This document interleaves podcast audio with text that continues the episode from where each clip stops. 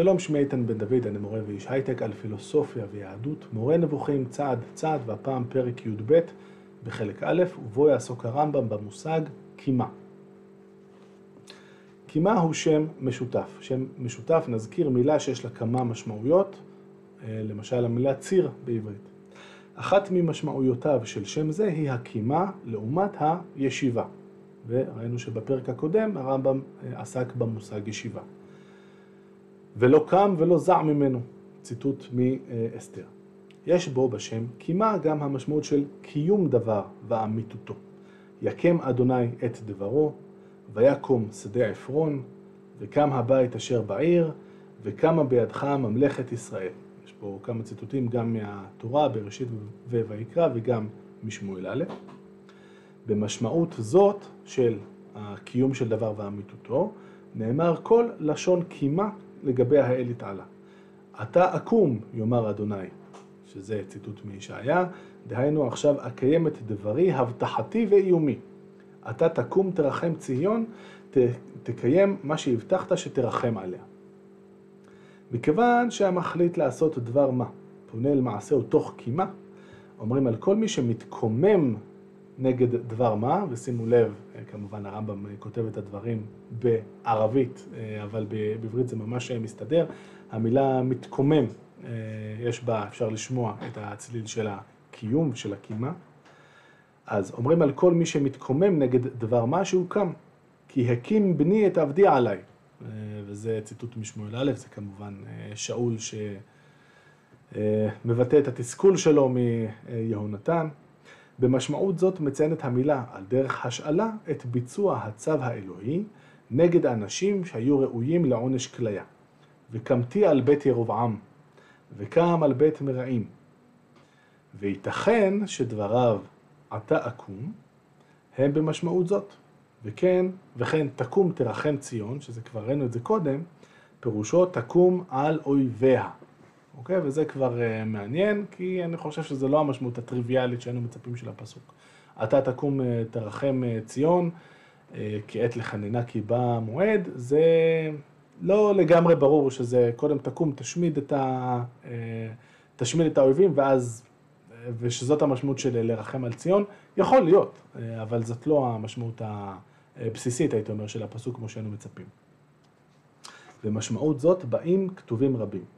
ואין שם מול הקדוש ברוך הוא קימה או ישיבה, נעלהו מזאת. אמרו חכמינו עליהם השלום, אין למעלה לא ישיבה ולא עמידה, אה, כי יש שעמד בה במשמעות קם. עוד הרמב"ם לוקח את הציטוט הזה של אה, חז"ל, שאין שם ישיבה ולא עמידה, ואומר, זה רלוונטי גם למושג אה, קם. אז עד כאן הפרק, אני חושב שבסך הכל זה די פשוט, הרמב"ם מביא שורה של ציטוטים כדרכו שמסבירים את התפיסה. יש את התפיסה הבסיסית או את ההוראה הבסיסית של לקום, ולאלוהים מיוחס המושג הזה רק במשמעות המושאלת של קיום הדבר ואמיתותו, וכמו שאני אומרים בעברית המודרנית, לקום על מישהו, כשאנחנו, כשהפועל שקם עומד אה, להשליך אה, כפכף על הילד שמעצבן אותו ודברים אה, מהסוג הזה. מה הבעיה, או למה הדבר הזה ככה מסקרן וגורם לי לומר, שכמו שאמרתי בסוף הפרק הקודם, שהרמב"ם משחק פה על שני הצדדים של המגרש.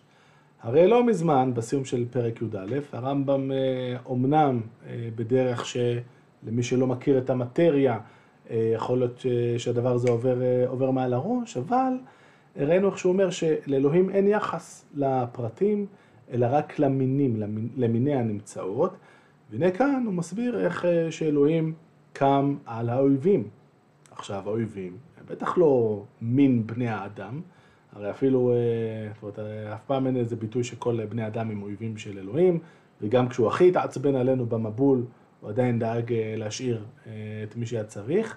אבל פתאום יש לנו כאן אמירה שאלוהים בהחלט יכול לקום כנגד קבוצה מסוימת, שלמשל אה, כרגע אה, פוגעת בבני ישראל וכן הלאה. וזה מאוד לא מסתדר עם התפיסה שהרגע ביטא אותה, אה, שהרמב"ם הרגע ביטא אותה די בפירוש, בסוף של הפרק הקודם.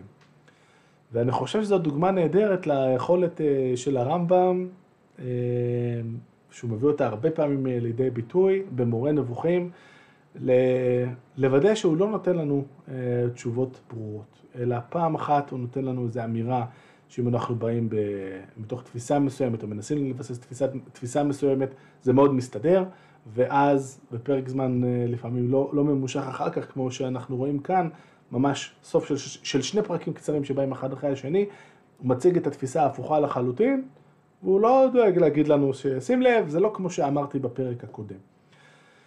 אה, מי שקורא את הרמב"ם בצורה אה, שהיא מלאה בתשומת לב, כמו שהרמב"ם אה, ביקש והתרה וחזר ושנה, שככה צריך לקרוא את זה, ישים לב לסתירה שיש כאן, או לעמדות הנוגדות, אם אולי לא סותרות לגמרי, שהרמב"ם נוקט בהם, וזה לכל הפחות יעורר אצלו חומר למחשבה.